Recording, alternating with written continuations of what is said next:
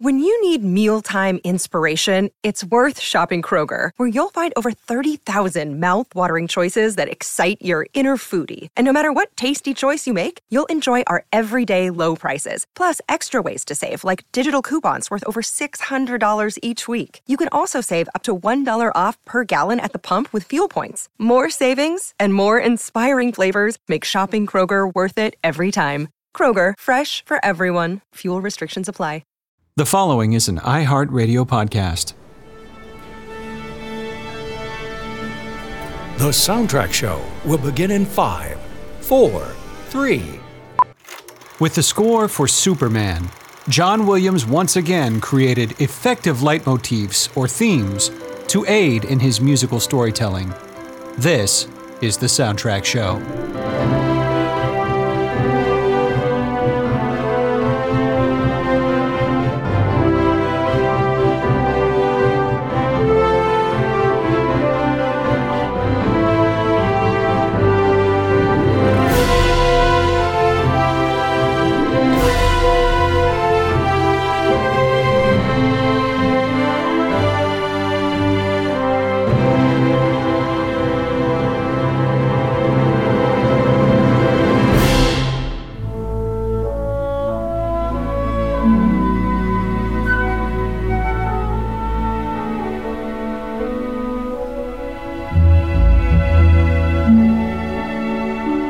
Welcome back to the Soundtrack Show. I'm your host, David W. Collins, and this episode has us flying through even more of the iconic themes found in Superman the Movie, a film from 1978 by Warner Brothers Pictures, directed by Richard Donner, with a film score by John Williams.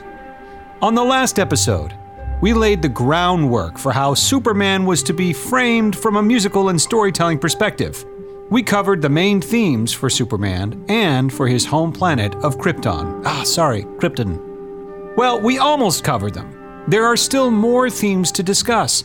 Themes that involve major parts of the movie, like its villains, like Smallville, like Krypton and its powerful crystals, one of which in particular creates Superman's Fortress of Solitude, and of course, a very, very important theme that covers the love story between Superman and Daily Planet reporter Lois Lane. It's this love theme that I want to kick off the show with, as it's one of the most important and iconic themes in the whole score. It's even featured in the main credits, along with the Superman call to action or fanfare and the Superman march itself. It even has its own concert suite treatment from Williams. It's a theme that goes like this.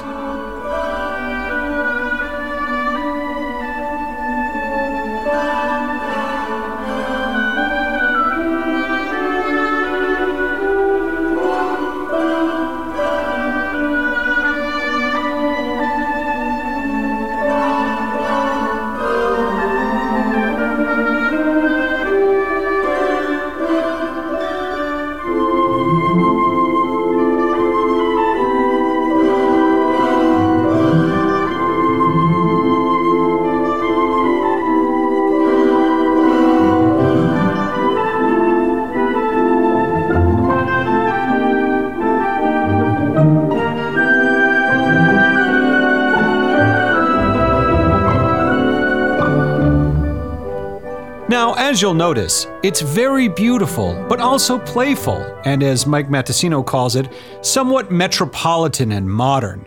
It has kind of a forward motion, a rhythm, and it isn't quite as lyrical as, say, Princess Leia's theme from Star Wars. It's a bit more uplifting, more fun, and also a bit more flexible in terms of how it can be treated musically. Let's take a look at the main melody here.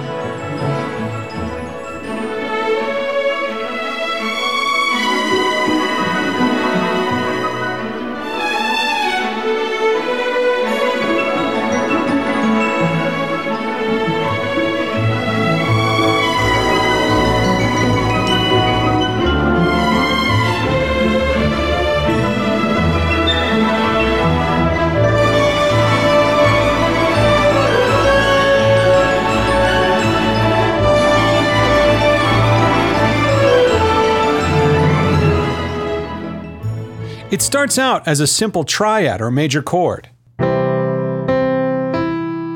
before taking a giant interval leap of a major sixth here. More on that later. This triad, this spelling out of a major chord might sound familiar if we consider some of the music that I played in the last episode from Superman shows of the past.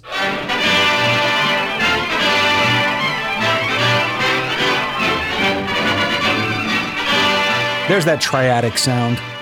This, as it turns out, is pure coincidence, or perhaps a shared musical instinct between John Williams and composers of the past for how to musically depict a Superman story. According to Williams, he never studied Superman music from the past. Quote Although Superman had been in existence since 1938, prior to Williams' score, there was no single theme that identified him to the public. I didn't research any of it, Williams admits. I just did what seemed to me to be the right musical cue and identification for Superman. End quote. So, as it turns out, this major triad, and presumably the fourths and fifths that we covered in the last episode, are pure instinct and a shared musical sensibility that borrows from the 19th century tradition.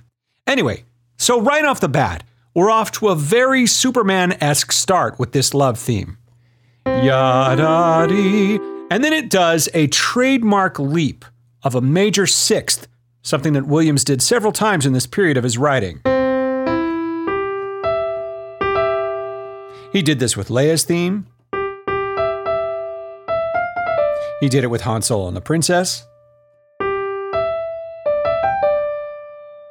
He did it with Marion's theme from Raiders of the Lost Ark.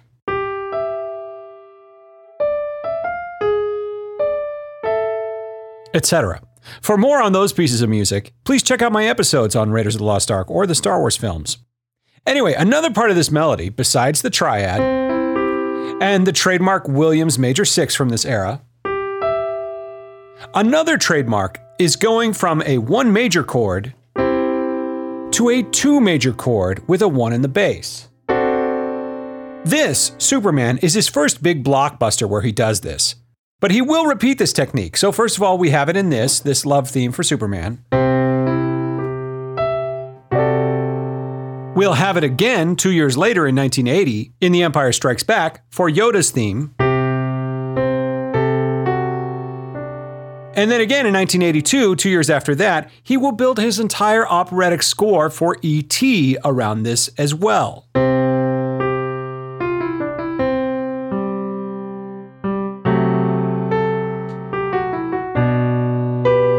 But it's used here very, very, very effectively.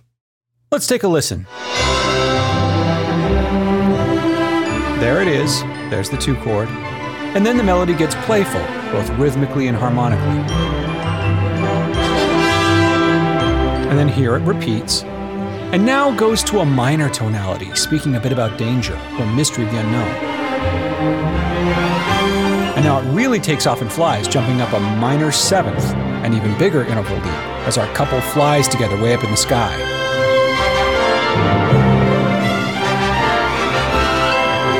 And now an even bigger interval leap, an octave, as they soar to even greater heights. And they gently float down a bit here. Great melodies tell great stories, and this is a great melody. This is just my opinion about melodies in general, but I believe that great melodic material like this is able to withstand whatever permutation or musical arrangement you throw at it.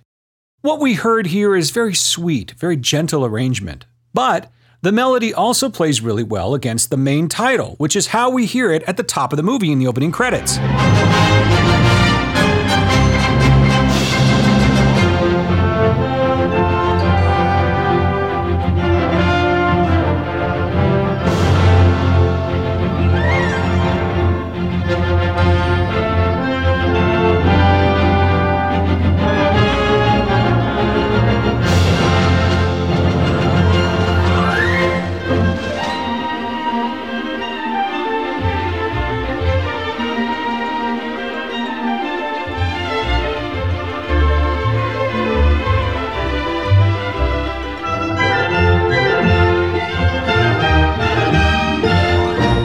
So the melody is very flexible and can be treated a lot of different ways. I also believe that great melodies can stand on their own with or without lyrics, like in a song. And that certainly proved to be the case here, as I'm about to tell you the following fascinating story about this love theme. Or should I call it, Can You Read My Mind? I want to start with a personal reference. When I was a kid, about 12 years old, I was doing children's theater a lot, hmm, attending recitals, etc. I once heard a friend of mine, let's call her Jenny, I once heard her start to sing a song at a recital I was attending called Can You Read My Mind? Must have been in the sixth grade. As she started singing, belting out the lyrics, I sat up in my chair and said, What? What? She's singing Superman. I love that movie. Uh, uh, wait, wait, wait. She's singing what Lois Lane is thinking in the movie and saying in her mind. I looked around and nobody else was sharing my reaction. I couldn't believe it. Afterwards, I asked her if I could look at her sheet music, and sure enough, it was Can You Read My Mind from Superman the Movie, music by John Williams with lyrics by Leslie Bricusse. Years later, I would learn the true behind the scenes story of how we did and did not get a My Heart Will Go On type of song in Superman the Movie. Let's start with the song itself. Here is a recording of artist Maureen McGovern singing Can You Read My Mind from Superman from her 1979 self titled album. Can you read my mind? Do you know what it is you do to me? Don't know who you are. Just a friend from another star. Here I am, like a kid out of school, holding hands with a gun. I'm a fool. Will you look at me, quivering like a little girl, shivering? You can see right through me.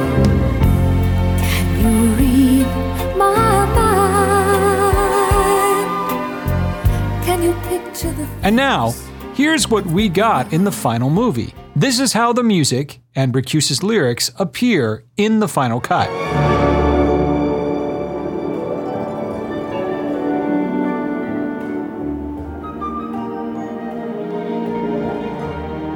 Can you read my mind?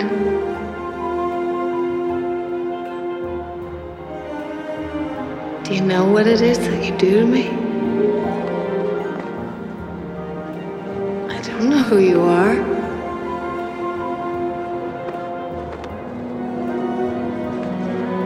Just a friend from another star. Here I am, like a kid out of school holding hands with a god. I'm a fool. So you look at me, quivering, like a little girl, shivering. You can see right through me.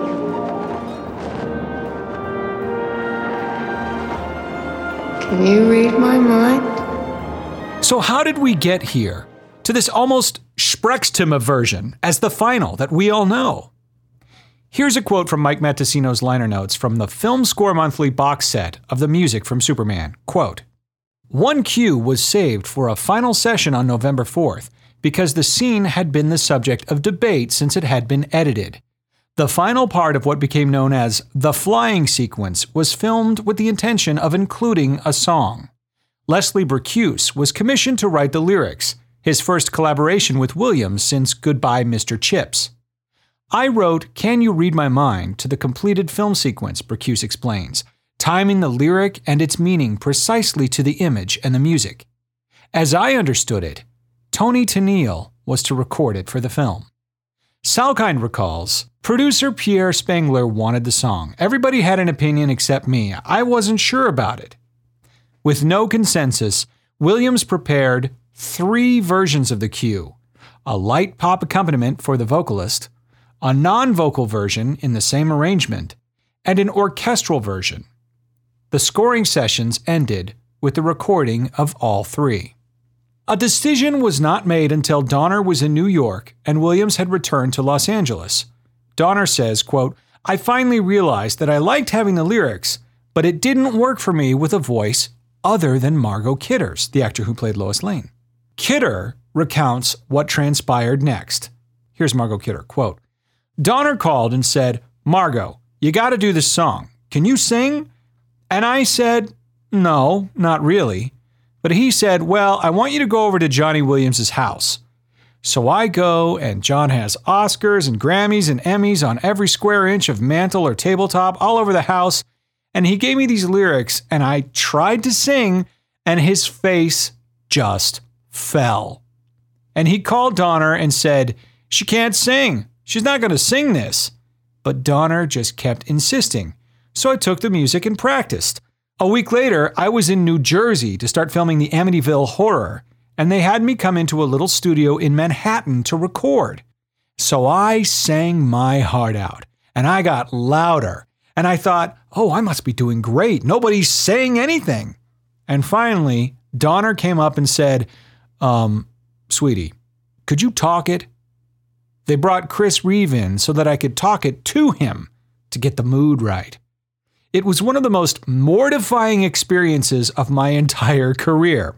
But I thought the final scene was beautiful. I cried, especially since it had been so physically painful to shoot.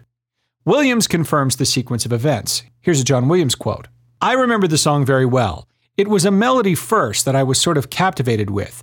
Somewhere along the line, a decision was made to have a lyric set to it, and we asked Leslie Bricusse, who's brilliant, and he produced the title Can You Read My Mind? And the lyric that goes with the melody that I had developed for the relationship between Margot and Chris. I remember we did a recording session in New York when Margot Kidder, who was not a singer, did her best to sort of vocalize with the orchestra, and I thought she did it very well. She's fantastic, a wonderful comedian, I always thought, and she read that thing with a wonderful whimsy, and I think she had it just right. Other people have sung it, some great singers have sung that since, but I remember Margot as being very touching in it. End quote. Wow. Just wow. Now, obviously, I wasn't there, but reading between the lines here, that's a really tough position for Margot Kidder to be in. Now, we've talked about the movie industry's conventional wisdom on marketing a song and a movie together. It's always been such a moneymaker, and oftentimes this financial need would affect the creative. We talked about this when we covered Casablanca, for example. So the need for a hit song is certainly not unexpected. It's certainly not unprecedented. What is so unique about this story, however, is how Donner is insisting that it not be a different female voice over Margot Kidder's voice during the romantic flying scene. Perhaps that was his way of fighting for her, for her ownership of the role. I'm not sure. But it certainly created, as we just heard in that quote, a difficult dynamic. As Kidder herself said, she wasn't a singer. So, what we ended up with is this speaking version which as a kid I didn't even give second thought about. But as an adult, it's easy to understand why there was so much back and forth about how to execute this moment. Why wasn't the sequence trimmed down, for example? Why include it at all? Just cut it. Well, I speculate that this movie wasn't going to lose a second of flying footage, as that was the whole marketing campaign behind the movie. And this was a very pivotal scene to these characters. But still, is it a song? like a moment out of a musical? Well, I like to think that perhaps it was pulled back just enough.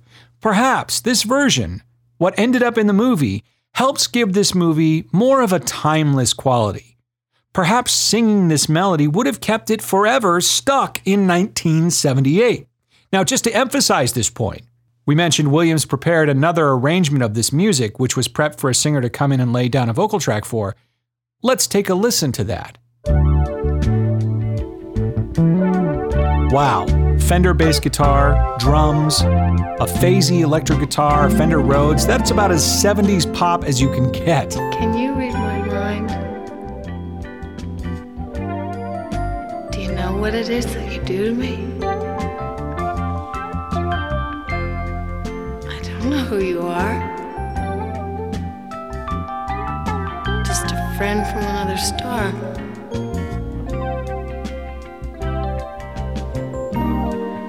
Here I am, like a kid out of school, holding hands with a god. I'm a fool. In the end, Can You Read My Mind, or the love theme from Superman, emerged as a powerful melody and has become a timeless classic, enduring well past the 1970s. And it has the added bonus of coming with a fascinating behind the scenes story.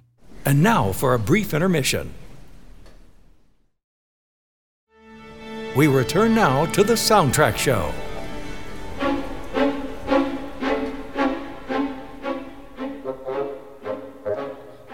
Ah, the March of the Villains. Lex Luthor and his dumber than dirt sidekick Otis, played by Gene Hackman and Ned Beatty, respectively. They have a perfect piece of music here. Partially ominous, with its featured low end instruments like the tuba or the bassoon, but plenty of humor.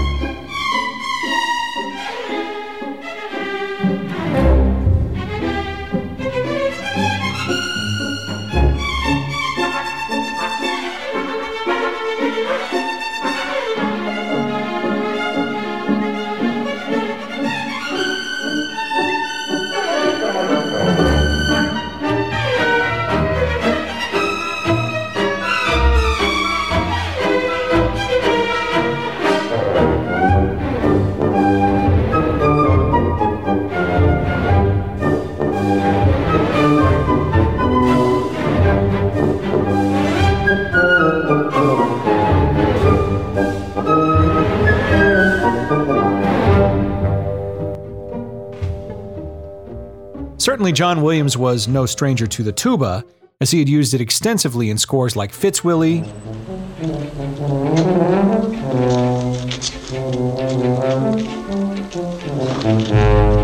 Jaws,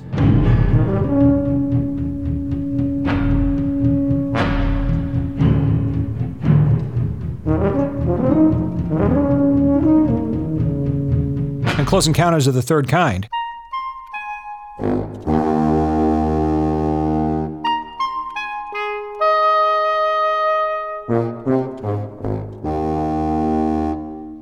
Course use it again for Jabba the Hutt's theme in Return of the Jedi a few years later.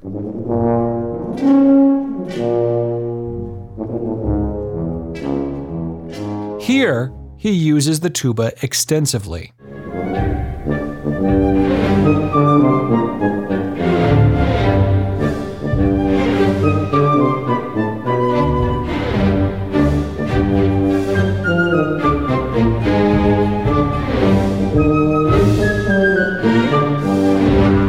Is another piece that Williams loved so much that he also turned this into its own concert arrangement. What is this tone? What does this theme say about our villains? Well, it's not very kind in terms of presenting them as a threat, is it? I mean, certainly they are, but it seems to me anyway that the greatest villain of all time and his sidekicks being portrayed in this way suggests that the evil that humankind is capable of comes from a place of folly of thoughtlessness, of buffoonery. Not that that buffoonery is without consequences, however. Lex Luthor launches nuclear missiles into the San Andreas Fault as part of a crazy scheme to create a new West Coast with cheap land that he snatched up. He kills, temporarily at least, Lois Lane in the process, and by the way, puts together the fact that kryptonite can kill Superman. So, yeah, for a goofy villain, he can do a lot of damage. I guess danger comes with the superhero territory. But in Superman's case, the only thing that can kill him is a piece of his own origin story, his past. The only real threat at all to the Man of Steel is related to Krypton. So it makes sense then that Krypton's musical treatment in this film is by far the heaviest, most dread inspiring music that we get. So this brings me to another musical theme that we hear in Superman.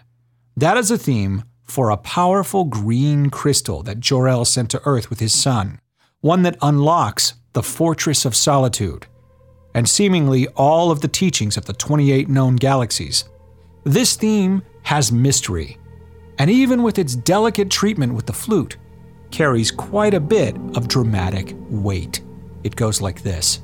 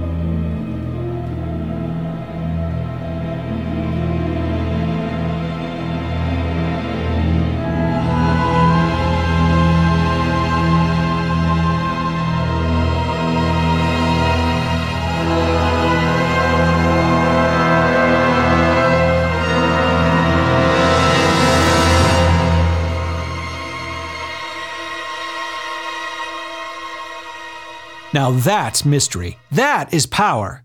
Lex Luthor? He's just an asshole. But this, ah, this crystal, this MacGuffin that represents the good and evil and all the unknown in the universe that young Clark Kent, Kal-El, must contend with, such as where he comes from, the uncertainties he must face in order to become Superman, this is the potent, powerful stuff in this movie. It's interesting to note that much of young Clark Kent's journey to becoming Superman takes place in the Fortress of Solitude, this magical place that the crystal creates, off screen. We don't really see it. But it is given extreme significance, extreme weight, and importance with the music.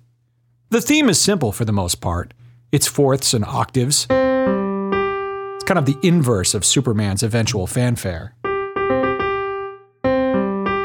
but almost a minor version of what becomes his march. If his march is this, these notes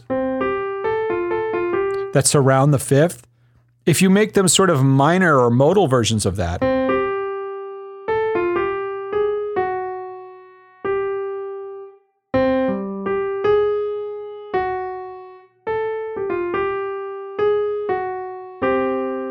you can hear that it's related to the march. But we're left waiting for a resolution that Williams doesn't give us. That is, until Superman appears for the first time in full costume and we see him fly out of the fortress. Our Man of Steel has finally been forged.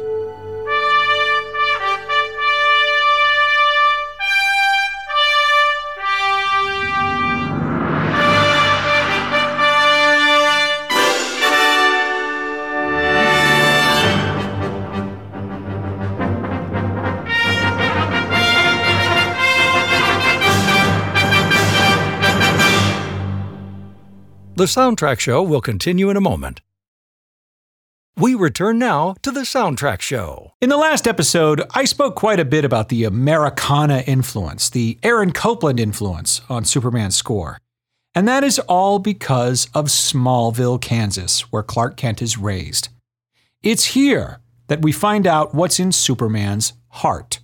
This is where he's coming from when fighting crime in Metropolis.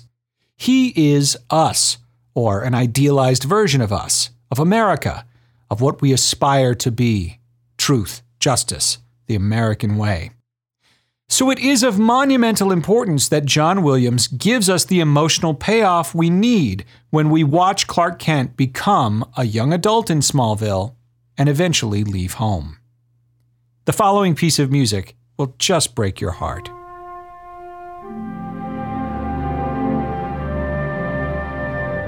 A melody slowly emerges on the flute. We're home on the Kent's farm.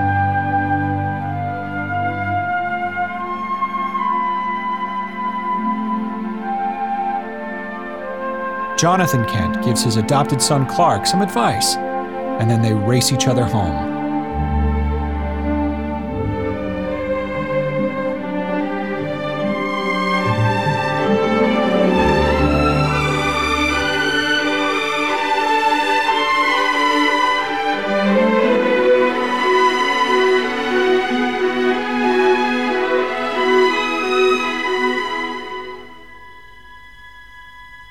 His father collapses in a heart attack. We hear tubular bells signifying death.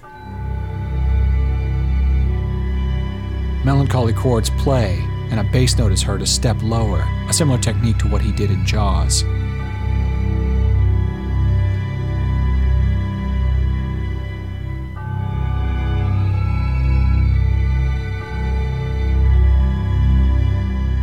And then, this melody again, this time on the French horn.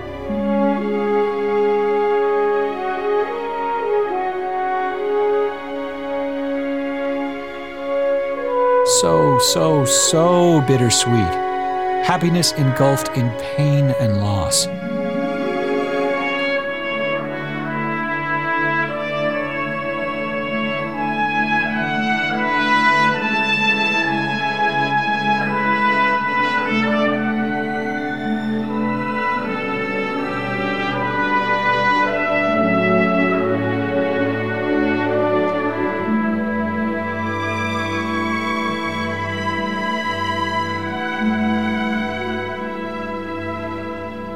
Now the strings have this Smallville melody again.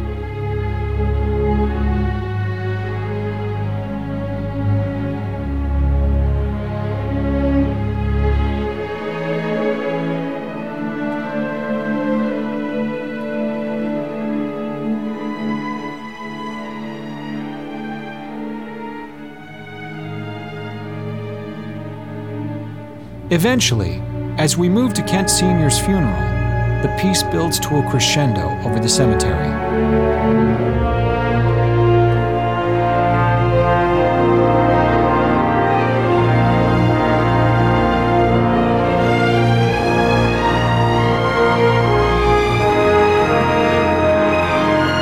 And the strings sustain a ninth.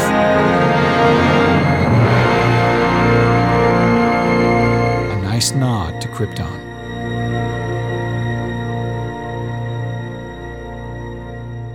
Let's break down this melody.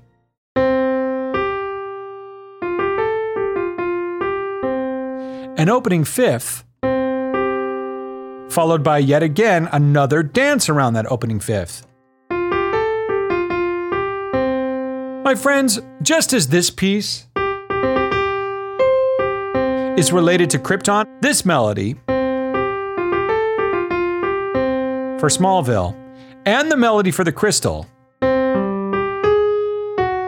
the two forces in young Kal-El's life that will form the man he will become, Superman, they are related to the Superman March.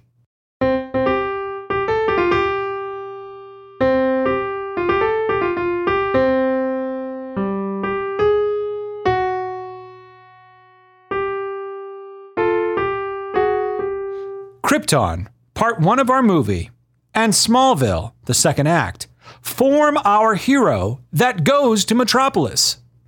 Williams is laying all of this information out to us in the music as it's being presented to us on screen.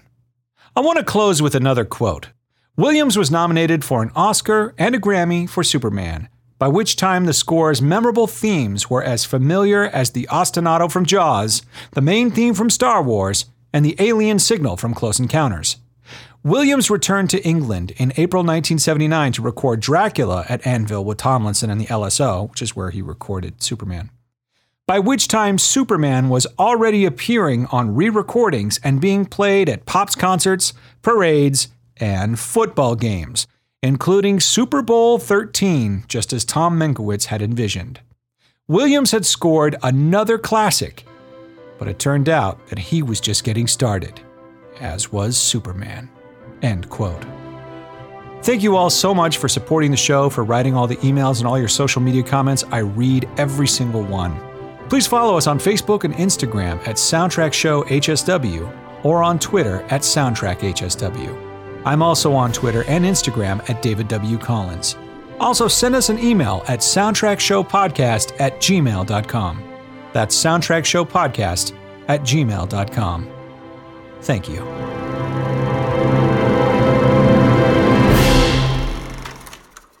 The Soundtrack Show is an iHeartRadio podcast. For more podcasts from iHeartRadio, visit the iHeartRadio app, Apple Podcasts, or wherever you listen to your favorite shows.